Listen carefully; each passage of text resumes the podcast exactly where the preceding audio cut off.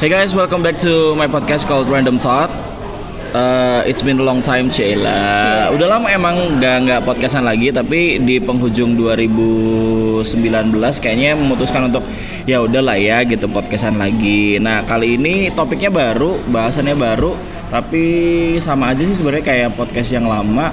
Kita bakal kita, aku maksudnya bakal bahas uh, sesuatu menurut perspektifnya ku dan juga orang yang bakal aku ajakin ngobrol dan sekarang udah ada Mbak Gurita Call me Dias. ini kan spesial dari Jakarta didatangkan langsung Wah, gila. impor Impor.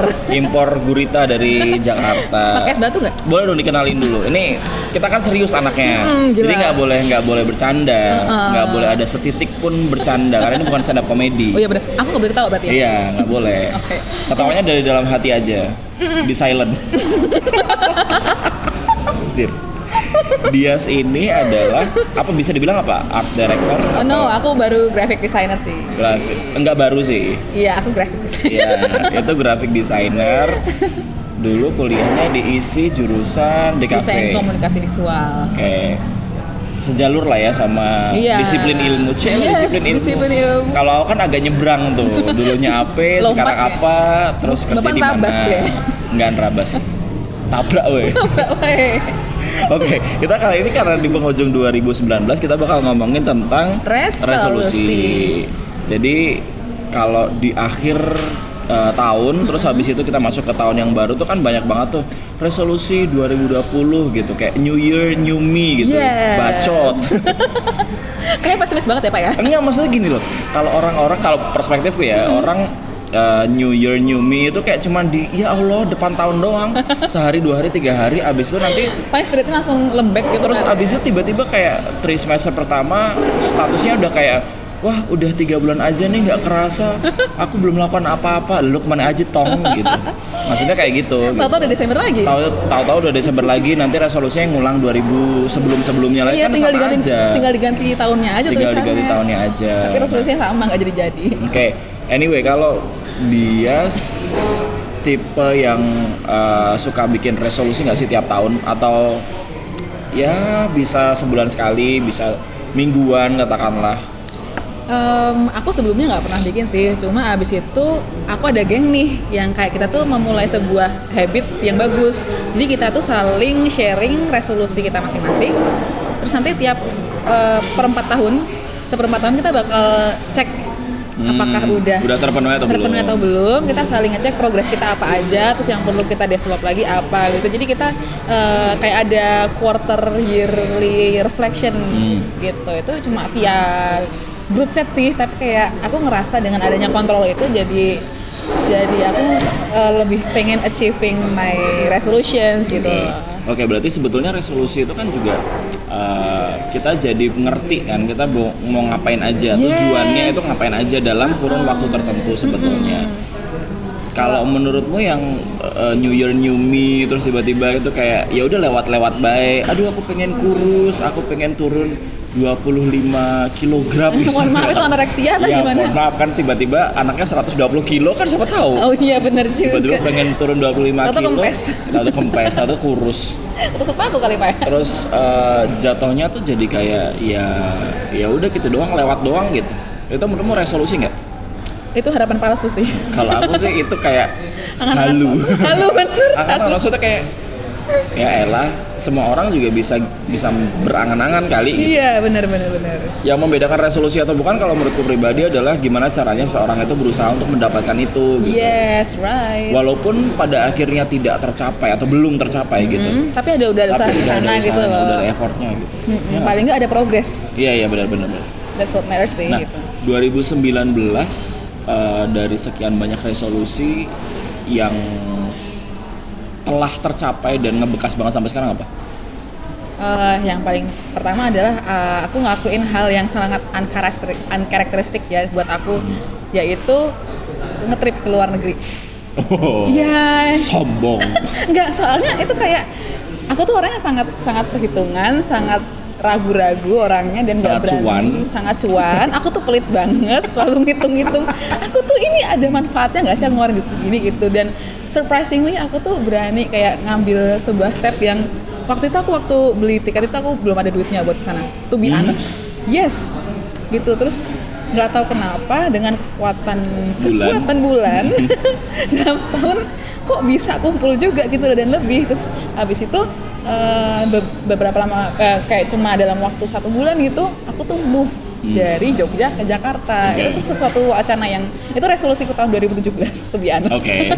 terus 2018 eh, belum terlaksana juga oh eh, terus habis itu 2019 belum terlaksana gitu jadi tapi dengan adanya resolusi setiap tahun itu ada progresnya gitu loh. Jadi tahun 2017 itu aku nyelesain kuliahku biar bisa move. 2018 aku eh, kerja di banyak tempat untuk ngumpulin pengalaman. Oh, tapi cuan dan cuan. Oh, iya, pengalaman. bener-bener. jelas dua-duanya Eh. dong. Cuma biar kata lebih agak-agak keren gitu pengalaman ya. Pengalaman pegang duit. Terus 2019 baru deh aku berani menjejakkan kakiku di belantara Jakarta yang ternyata tidak seburuk yang aku kira. Ternyata enjoy, enjoyable banget gitu loh dan dengan berani mengambil langkah itu dengan resolusi yang disupport teman-temanku yang tiap pe- per empat tahun kita evaluasi gitu.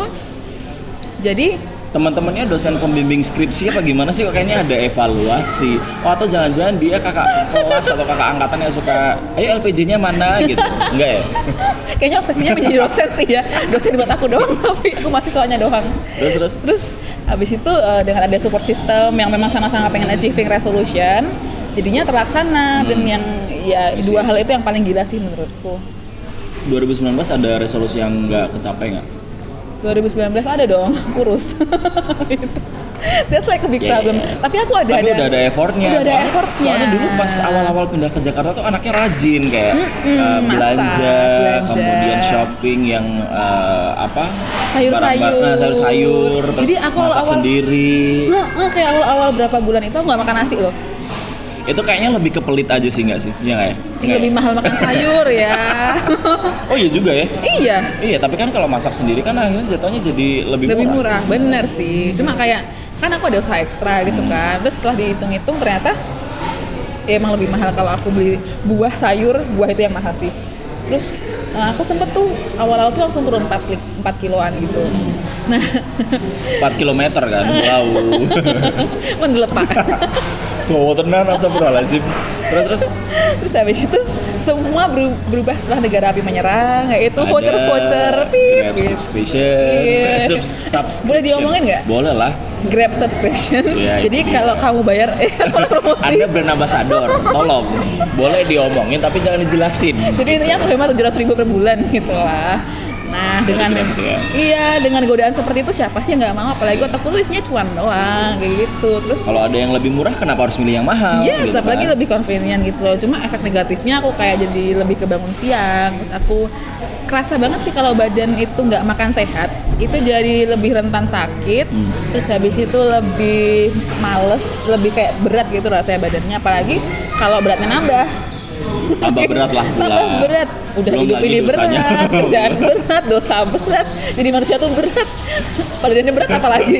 Gila, itu kayak penderitaan. Jadi Oke. kerasa banget sih. berarti eh, kalau boleh dipersenin dari resolusi-resolusi yang sudah dibangun 2019 berapa persen yang berhasil di eh, diwujudkan dan berapa persen yang tidak berhasil diwujudkan dan berapa persen yang kayak ya udah lupa baik gitu Mungkin berapa ya? 70% tercapai tercapai I think. Hmm, hmm. Kayak eh, banyak yang aku inginkan selama beberapa tahun ini yang ngumpul di resolusi tahun ini ya. Itu tuh semuanya bisa akhirnya aku lakukan gitu loh. Walaupun dengan hasil yang mungkin tidak tidak seperti tidak sebagus yang aku inginkan, Ah, cuma at least tercapai. udah tercapai Ya. kayak gitu. 30 persennya eh, banyak yang surprising juga nggak? 30 I mean kayak resolusi-resolusi dadakan dan tambahan yang loh kok tiba-tiba aku pengen ini terus eh, terus tiba-tiba tercapai gitu atau semuanya eh, based on plan aja semua gitu. banyak hal-hal yang muncul belakangan sih kayak beberapa kesempatan lomba yang yang kayak tahu-tahu muncul aja gitu terus Lomba masak itu ya? lomba 17-an jadi aku kedapat kesempatan sih buat ikut eh, Citra Pariwara Hmm, itu kan kayak huge. Ya it's Thing like kan? super huge jadi ada satu kategori namanya Dewan Muda jadi itu untuk eh, insan-insan eh, advertising di bawah umur 31 30 tahun di mana kita tuh dapat brief terus Lah kita situ masuk? Nah, mohon maaf, Oh, iya. saya kan 17 tahun. Jadi kita dapat brief, Hmm. terus kita berkelompok dua. Biasanya tuh desainer sama copywriter. Oke. Nah, aku tuh berkesempatan buat kerjasama dengan uh, grup headku, which is my Oke. own boss gitu loh. Hmm. Nah, aku sebagai anak baru yang bahkan probation aja belum lulus saat itu, kayak ini challenge yang sangat Menantang. sangat menantang buat aku gitu loh. Dan dan thank God gitu aku berhasil menyelesaikan itu walaupun aku belum bisa masuk jadi finalis cuma I learn a lot from my group head dari uh, kreatif directorku yang ikut ngedampingin juga. Dan itu adalah satu pembelajaran yang sangat oke gitu Oke. loh Eh, eh, sedikit intermezzo. Kalau ngomongin tentang eh, itu kan tadi ya bisa dibilang challenge yang besar gitu. Apalagi kamu Yeah. masih anak baru banget kan. Uh-uh. Nah, eh, sebenarnya kalau menurutmu pribadi how you face the challenge? Kadang-kadang kan ada orang kayak kayak, kayaknya aku nggak deh, nggak mampu deh gitu. Terus akhirnya kan nolak gitu. Kalau menurutmu gimana? Akhirnya sampai ya kamu berpikir mungkin this is huge opportunity buat aku gitu. Yes. Akhirnya aku ambil aja gitu. Nekat dan atau gimana? I used to be like that. Aku tuh selalu self doubt. Kayak uh, the reason why I postpone my uh, kayak pindah ke Jakarta selama setahun itu adalah karena aku merasa belum siap. Terus uh, di titik di mana aku ke Korea, terus di situ Operasi, oh enggak. Di Korea tuh aku di challenge temanku kayak ada taruhan gitu loh buat aku harus move ke Jakarta dapat kerjaan dalam waktu sebulan Hmm. dan ternyata setelah di challenge dan aku ngelakuin ternyata aku bisa gitu loh terus mulai saat itu kayaknya sih mulai ada sebuah shifting ada ada perubahan paradigma di dalam Mindset. diriku mindset gitu kalau yaudah kalau ada chance ambil aja gitu loh karena toh nggak semua orang yang ada di posisi posisi uh, tertentu itu adalah orang yang qualified True. itu adalah orang-orang yang berani ngambil tantangan karena kita tuh nggak akan pernah ready untuk Yes. untuk uh, menduduki sebuah posisi kita tinggal tinggal berani atau enggak untuk ngambil kesempatan dan kita mau belajar atau enggak kalaupun misalnya kita gagal itu adalah pembelajaran yang berharga gitu loh jadi aku pikir sekarang selama ada waktu selama ada umur selama ada tenaga Hmm. ya udah ambil aja semua kesempatan yang ada di depan mata apalagi ya, kalau ya. itu mendukung self development kita gitu loh Believe it or not, aku juga setahunan ini ngalamin itu sih. Maksudnya kayak ya aku baru pertama kali belajar ngem, ya bukan belajar ngem sih.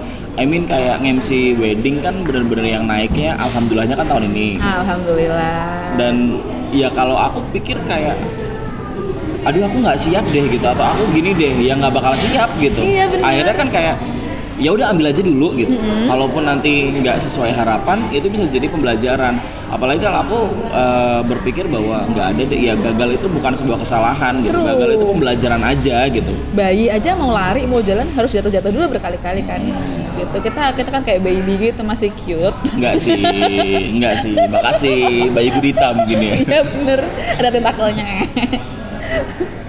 Hmm. cuma ya memang salah adalah sebuah proses yang akan bikin kita jadi berkembang kalau misalnya kita nggak pernah salah itu justru Yes. bas justru masalah gitu loh Bener, karena bener, bener. artinya kita nggak pernah ngambil sesuatu yang di luar kemampuan kita dan artinya kita nggak akan pernah develop nggak akan pernah berkembang di luar kemampuan kita yang sekarang kayak gitu.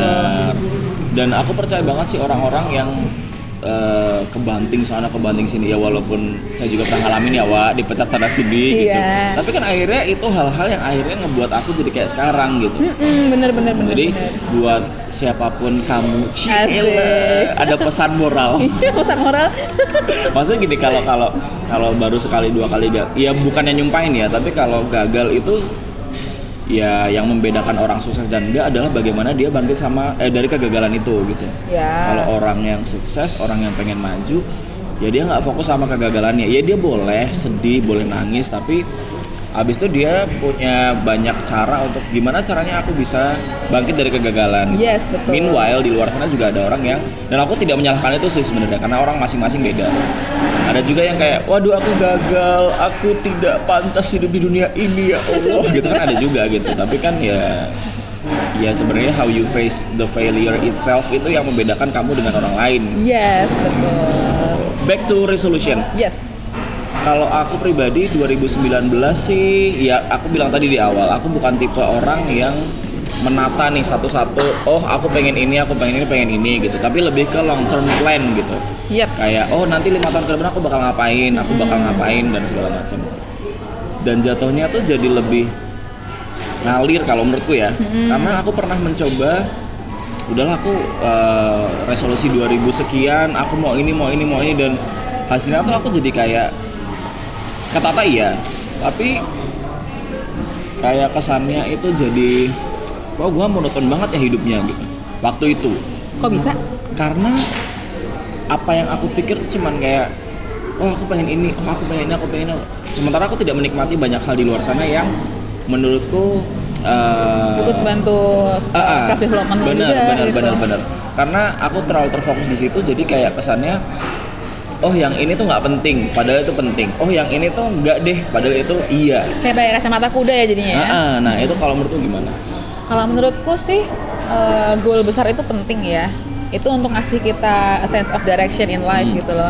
Cuma kalau misalnya kita nggak ngebagi eh, langkah menuju ke sana ke dalam actionable chunks, ya kayak potongan-potongan apa goal-goal sem- goal-goal pendek-pendek yang yang kelihatan di depan mata gitu loh.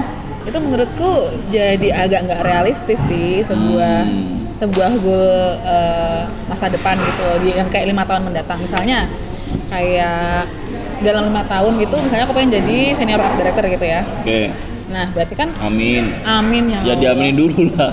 Kok lima tahun ya? Lima tahun mendatang tuh harusnya aku jadi group head. Enggak maksudnya dalam lima tahun ke, de- ke, bela- ke depan ya ya udah Iya, saya udah pengen jadi group head gitu kan.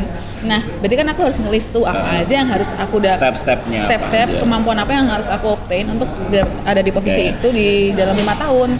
Nah, kemudian dari semua requirement itu kan ada hal-hal yang bisa aku achieve dalam setahun, dalam dua tahun, dalam tiga tahun. Nah, itu yang aku jadikan step by step resolusi setiap tahun. Hmm. Terus eh, misalnya kayak pengembangan diri gitu, Eh, itu kan harus harus ditata juga gitu loh yang yang mau kamu kembangin saat ini tuh tahun ini tuh apa? Karena nggak mungkin semua terjadi dalam waktu bersamaan gitu loh. Mungkin aja semua progres itu berlangsung dalam waktu bersamaan cuma harus ada satu yang difokusin. Hmm. gitu. Cuma jangan sampai kamu tuh bener-bener kayak pakai kacamata kuda ngeliat Oke, itu doang. Karena di oke. kanan kiri tuh pasti ada new opportunities sama kayak yang aku bilang tadi ada lomba. Itu kan aku nggak nyangka bakal bakal ada kesempatan itu. Cuma ketika ketika kesempatan itu datang dan ditawarkan udah ambil aja gitu. Terus ada satu lagi yang kemarin aku barusan submit. Mhm. jadi temanku tahu-tahu nawarin buat join ikut bisnis competition. Oke. Like seba- sebagai anak desain. Apa tuh apa gitu? tuh bisnis gitu? Cuma emang aku udah lama penasaran tentang eh, kayak bisnis eh, model kanvas kayak gitu-gitu. Dan aku eh, bekerja dengan temanku ini aku jadi belajar tentang ilmunya dia tentang bisnis planning tentang Oke. bisnis model kanvas. Terus aku juga bisa kasih kontribusi dari segi kreatifnya kayak gitu. Jadi eh, ini sesuatu yang kayak datang tiba-tiba. Jadi hari ini dia nawarin eh mau ikut ini nggak? Oke datanya kapan? Minggu depan. Ya udah aku weekend ini sama dia langsung ketemuan kita brainstorming. Terus kita langsung ngerjain eh, kerjaan-kerjaan kita yang udah dibagi-bagi. Terus di hari H. Hari H beberapa jam sebelum submit submission eh, deadline-nya. Ya udah langsung kebut semalam. Gitu dan itu seru banget SKS sih. ya. iya itu adrenalin rush-nya tuh sangat terasa banget sih. Dan kalau misalnya aku nggak ngambil chance itu aku nggak akan belajar tentang bisnis model Iya, kanvas iya, yang iya. aku itu tuh bahkan nggak ada di resolusiku gitu loh. Jadi eh, menurutku selama itu masih inline sama interestmu kayak gitu terus ada kesempatan-kesempatan yang datang ambil aja. Cuma perlu adanya pedoman perlu adanya kayak sebuah eh, bintang kejora yang sebuah apa ya kayak titik titik X Ah. merah di peta yang yang akan ngelit kamu menuju goalmu Ah, walaupun mungkin jalannya berliku-liku atau Naik eh, turun, belok-belok. naik turun belok-belok kiri kananku lihat saja nah itu eh, walaupun ketika deadline-nya Ah. sudah ada dan kamu belum nyampe sana paling nggak kamu udah halfway ke sana Oke. tinggal diterusin dikit lagi Oke, aku potong. Kalau new things and then new challenges itu bisa disebut sebagai distraction nggak sama hal-hal yang sebetulnya pengen kita capai, tapi karena kita open minded nih gitu, kemudian kayak wah ini ada yang bagus nih challenge ini, mari kita ambil gitu. Yep. Itu bisa di- bisa jadi distraction nggak menurut kamu? Menurut aku sih selama masih supporting the main goals Ah. Eh, itu masih oke sih. Oke. Ini bisa diambil dan selain itu kita perlu perlu bisa mengenali eh, potensi bukan potensi sih kayak porsi kita, kemampuan kita dalam menghandle beberapa hal dalam satu waktu gitu. Jangan sampai kita tuh overwhelm atau kita menyingkirkan hal-hal utama yang harus kita lakukan atau kita capai demi challenge baru yang mungkin aja bisa dikerjain nanti gitu loh. Iya. Jadi eh, kita perlu belajar untuk menilai kemampuan kita sih. Kadang-kadang kan kita dalam satu waktu bisa ngerjain beberapa proyek secara paralel. Walaupun nggak maksimal kadang-kadang. Kadang-kadang cuma eh, apa ya kayak kayak kita tuh kalau misalnya bisa mengukur kemampuan kita pasti bisa lebih maksimal gitu loh dalam memanfaatkan waktu kita yang cuma 24 jam dalam se- 44 24 jam dalam sehari kan. Sorry beribet. kita cuma Bagian punya- itu diedit kok, diedit nanti. Iya. kita cuma punya waktu segitu Eh, dalam eh. sehari kan terus kita harus pintar-pintar ngalokasiin waktunya biar itu semuanya maksimal Oke. Gitu. Berarti sebetulnya kalau aku boleh tarik kesimpulan, open minded itu boleh. Kita open to opportunities sih open to opportunity itu boleh. Tapi jangan sampai nyebrangnya terlalu jauh. Asalkan itu sejalur sama apa yang pengen kamu. Let's say gini, contohnya ketika aku eh, pengen eh, jadi broadcaster handal nih, katakanlah gitu. Terus kok tiba-tiba aku dapat distraction kok aku tiba-tiba dapat ini nih dapat challenge aku pengen lomba masak misalnya katakanlah. Lomba masak. Itu kan tidak sejalur kan berarti. bentar sejalur atau enggak itu tergantung bagaimana kamu bagaimana visionmu Hmm. kamu pengen jadi broadcaster Mhm. terus tahu kamu dapat challenge masak Mhm. apakah mungkin menggabungkan masak dengan broadcasting Mhm. mungkin nggak Mungkin mungkin aja. ya udah Hmm, kalau oke. gitu kalau misalnya ada ada vision ke situ misalnya kamu pengen jadi the next uh, Bu Siska Suitomo gitu ya Udah bukan. kan mungkin Ya, aja ya, ya. I mean uh, kita tuh mikir mikir kreatif mikir kayak gitu harus uh, bisa divergent Dan jadi kita harus bisa lihat dari banyak point of view nggak sih? Iya, divergent tuh kayak gini loh, kita punya banyak source, kita punya banyak misalnya ilmu gitu dan kita bisa nyatuin itu dalam sebuah sebuah eh, hasil kreatif gitu loh. I mean atau sebuah karya satu one entity one satu entitas gitu loh. Tapi kalau convergent kan kita yang benar-benar kayak fokus banget ke satu Hmm. bidang dan itu menurutku kurang work sih buat hal-hal kreatif karena hal-hal kreatif tuh butuh untuk bisa nge-mix banyak hal jadi sesuatu yang baru gitu loh. Oke. Misalnya kamu suka broadcasting, terus kamu suka masak juga. Kan kamu terus bisa bikin eh, acara masak atau misalnya kamu bikin eh, ya jadi the next Siska Suitomo atau contohnya kayak tasty gitu kan. Hmm. Nah, itu kan keren banget gitu daripada kamu cuma fokus ke broadcasting yang teknikal. Kamu bisa Oh. lebih memperluas knowledge-mu ke hal-hal lain yang samping yang tidak berhubungan kayaknya. Hmm. Tapi ketika kamu udah udah dapet saripatinya, kamu bisa mix hal-hal yang interestmu itu semua itu ke dalam suatu kesatuan gitu. Misalnya gini, aku punya interest eh, desain, ilustrasi, musik gitu. Oke. Mungkin nggak sih nge-mix itu semua Mhm. jadi sebuah animasi misalnya atau sebuah karya musik yang didukung oleh visual. Kayak Mhm. gitu kan sekarang udah banyak tuh visual-visual buat musik Mhm. atau misalnya sebuah performance art yang menggabungkan berbagai disiplin. Video mapping, iya ya, ya, see, kayak kayak kalau misalnya kita sangat terkotak-kotak oleh satu bidang terkotak-kotak oleh terkotak-kotak terkotak-kotak oleh oleh sesuatu yang terlalu membatasi kita tuh jadi nggak kreatif. Iya. gitu jadi kalau misalnya emang kamu ada interest yang beragam oke embrace aja semuanya selama kamu mampu Oke. gitu jadi nggak perlu kamu jadi expert di semuanya tapi kamu misalnya eh, expert di satu bidang cuma kamu punya banyak interest di tempat lain nggak apa-apa itu nggak apa-apa banget gitu loh dan kamu nggak mesti achieving big things di semua bidang Yes. tapi kamu bisa menggunakan hal-hal yang bisa kamu dapat dari bidang-bidang tersebut ke dalam bidang utama yang kamu gelutin kayak gitu loh Oke. Terus kalau ngomongin tentang resolusi kan sebetulnya ya tadi ada lah pasti momen di mana wah nggak kecapai nih gitu. Then how you face that condition? Maksudnya ketika ketika udah mau udah hampir ta- akhir tahun nih padahal eh, udah udah akhir tahun lah gitu. Terus kok tiba-tiba aku belum belum mencapai yang ini ya gitu. Kamu bakal set ulang dari awal untuk tahun berikutnya atau kamu lebih memilih untuk oke, aku mau set another goal deh gitu. yang pertama aku lakuin ini balik lagi sama support grupku ya sama Ya. teman-temanku adalah evaluasi kenapa sih kemarin aku nggak bisa achieve ini Oke. kenapa sih eh, halangan-halangan apa yang ada gitu loh terus habis itu pasti pastinya kan working on how to how to apa ya mengatasi halangan-halangan itu terus buat next year kalau misalnya emang masih relevan dengan apa yang mau aku capai ya pastinya itu akan masuk ke to do list lagi Hmm. kayak misalnya eh, goalku resolusi aku yang mau move dari Jogja ke Jakarta yang belum tercapai di tahun 2018 Oke. Nah, itu masih sangat relevan di tahun 2019 karena aku masih sangat ingin gitu loh. Nah, terus ketika aku sudah merasa cukup cukup ilmu lah, cukup tabungan, terus cukup mental mental, cukup keberanian untuk move, akhirnya ya udah dengan sedikit push akhirnya aku bisa mencapai resolusi itu gitu. Jadi memang kalau resolusinya masih relevan, uh, aku akan masukin lagi ke tahun depan. Mungkin dengan dengan dikembangkan sedikit atau gimana gitu.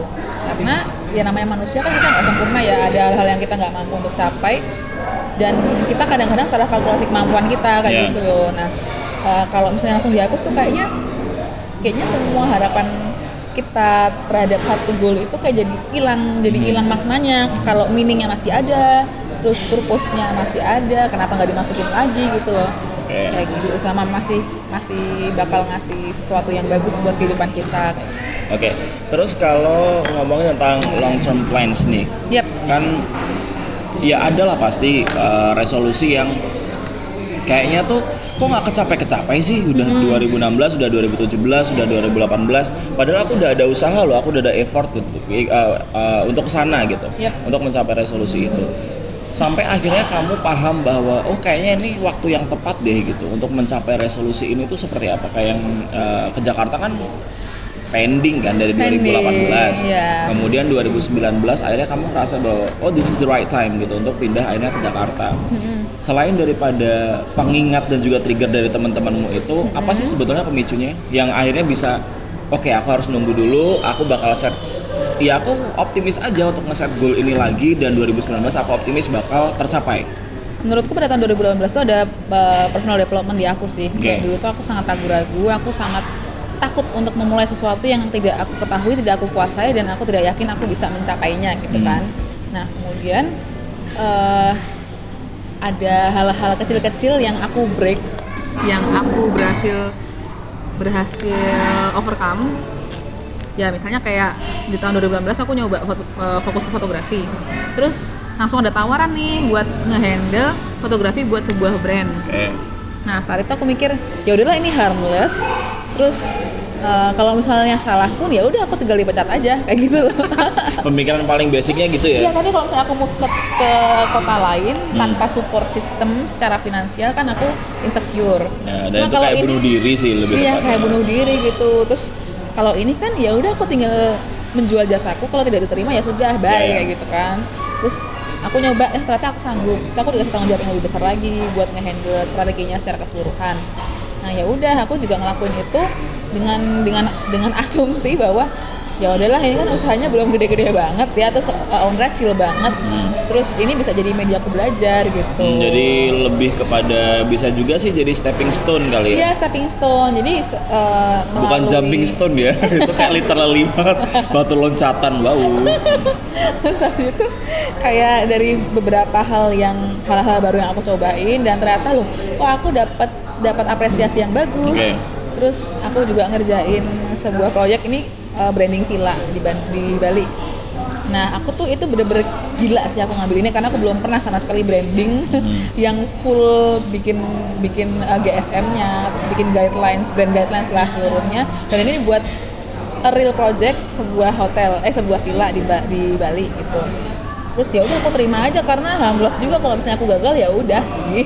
Karena ini project kan terus aku juga stay di Jogja jadi ya ya udah nothing tulus lah aku ngerjain ini hmm. terus aku dapet input dan aku di kayak di apa ya ditempa sama partner kerjaku ini sedemikian rupa sampai aku ngerasa ada development di dalam etos kerja dan okay. pola komunikasiku kayak gitu loh terus setelah uh, melalui tiga kerjaan tiga pekerjaan secara bersamaan oh tiga itu di yang yang handle brand.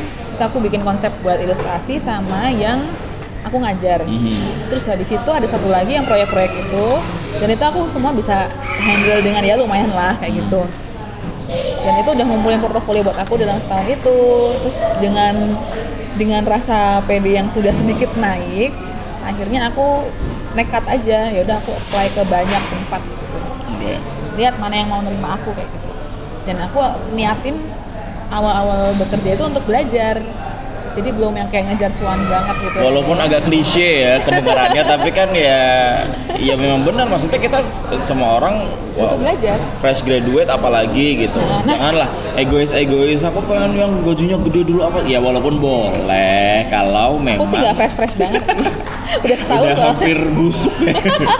Nggak maksudnya kalau eh, ada beberapa orang yang bahkan pengalaman aja masih minim tapi pengennya gajinya gede. Contohnya yang ya nggak apa-apa sih sebenarnya. Yang di story sempat viral itu. Nah cuman kan ya namanya dunia kerja kan nggak cuman ngelihat IP lu berapa gitu. Nggak cuman ngelihat eh, apa namanya lu mata kuliah di ini bagus atau enggak tapi kan Iya. as a whole kan. Ternyata setelah masuk dunia kerja banyak loh ilmu-ilmu yang di bangku kuliah tuh yang sebenarnya Nggak ada. masih mentah banget. Masih mentah huh? gitu. Jadi eh, oh ya ada satu satu pendorong yang benar-benar bikin aku pengen langsung move yaitu aku ngerasa dari segi perkembangan skill perkembangan eh, soft skill juga sih yang kayak komunikasi how I present things aku tuh ngerasa kurang berkembang karena aku nggak punya mentor oke I need mentor, a mentor so much gitu kan.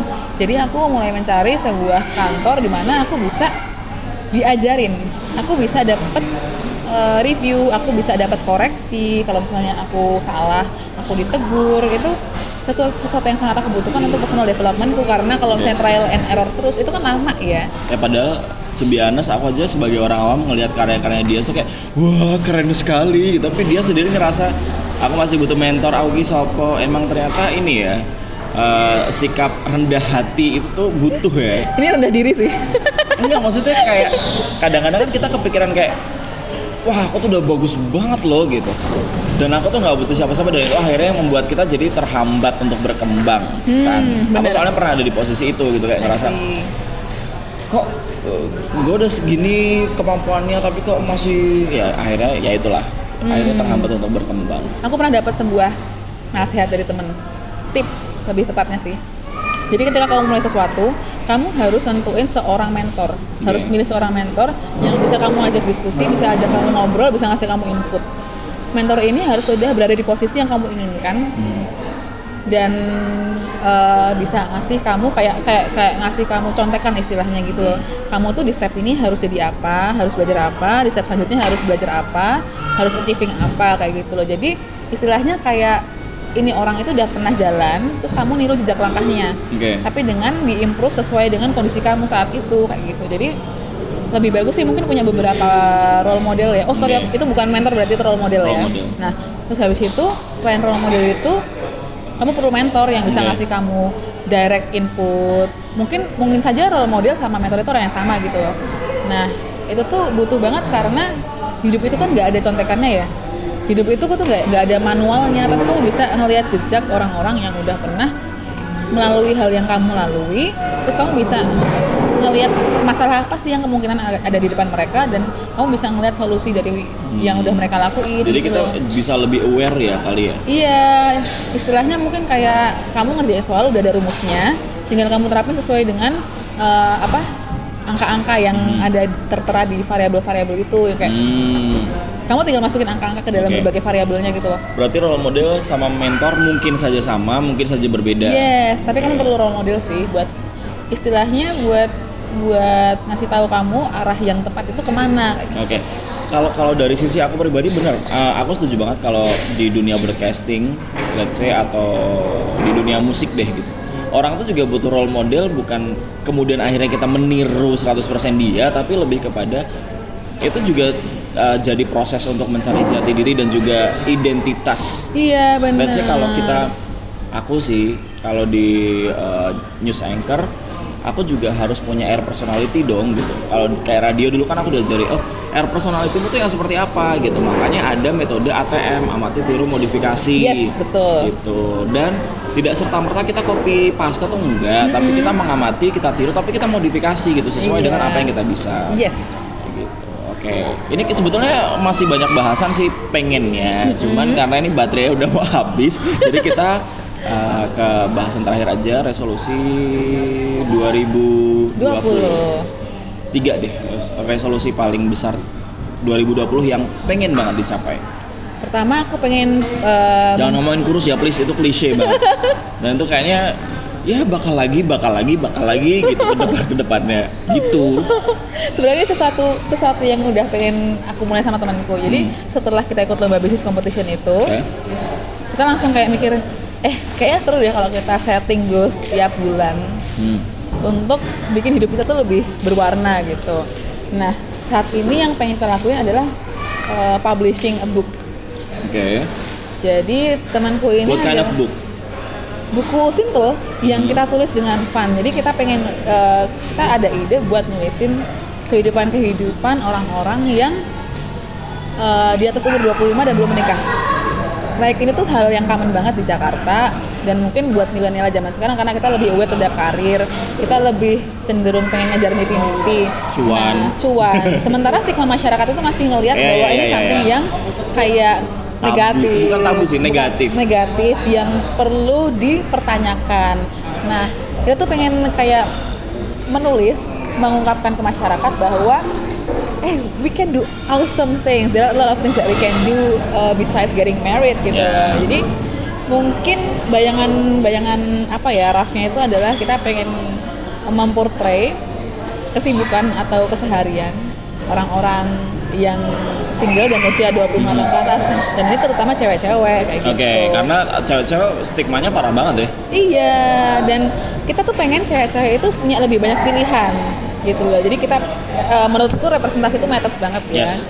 Nah, ketika kita punya role model dari buku yang kita tulis, kayak tujuannya ya kita tuh pengen nge- nge-inspire anak-anak muda terutama perempuan bahwa mereka tuh punya banyak pilihan dalam hidup selain Yes. menikah dan jadi ibu rumah tangga, Iya, punya iya, iya, anak iya. kayak gitu banyak banget pilihan. Walaupun mungkin juga kalau ada yang memilih itu, iya nggak apa-apa gitu. Iya bener. Jadi eh, poinnya adalah you have choice and you have to utilize it gitu loh. Gitu. Terus eh, yang kedua adalah I want to write more music. Jadi aku seneng seneng nulis nulis lagu. Cuma selama ini aku belum pernah yang kayak serius bener-bener bikin lagu itu jadi sesuatu yang bisa Nikmati. oleh ah, dinikmati oleh publik. Mungkin aku pengen bikin mini album gitu. Itu masih kayak wishful thinking, but I'm working on it Ya. gitu. Terus yang eh, ketiga, hmm, ini agak sulit sih karena Pengen kurus gaplok. eh yang ketiga tuh aku pengen dealing with uh, my past Oke. problems aku pengen moving forward aku pengen mencoba hal-hal yang dulu aku takut untuk coba gitu. Eh, misalnya kayak apa ya shifting oh misalnya kayak taking apa ya new job atau shifting shi- eh, pindah. Bukan pindah sih kayak eh, lebih fokus berani ngambil resiko dalam pekerjaan, dalam karir, dalam kehidupan. Ya, ini kan sesuatu yang sangat aku sebagai orang yang su- yang gue bilang tadi perhitungan, yang selalu berhati-hati Iya, iya. gitu.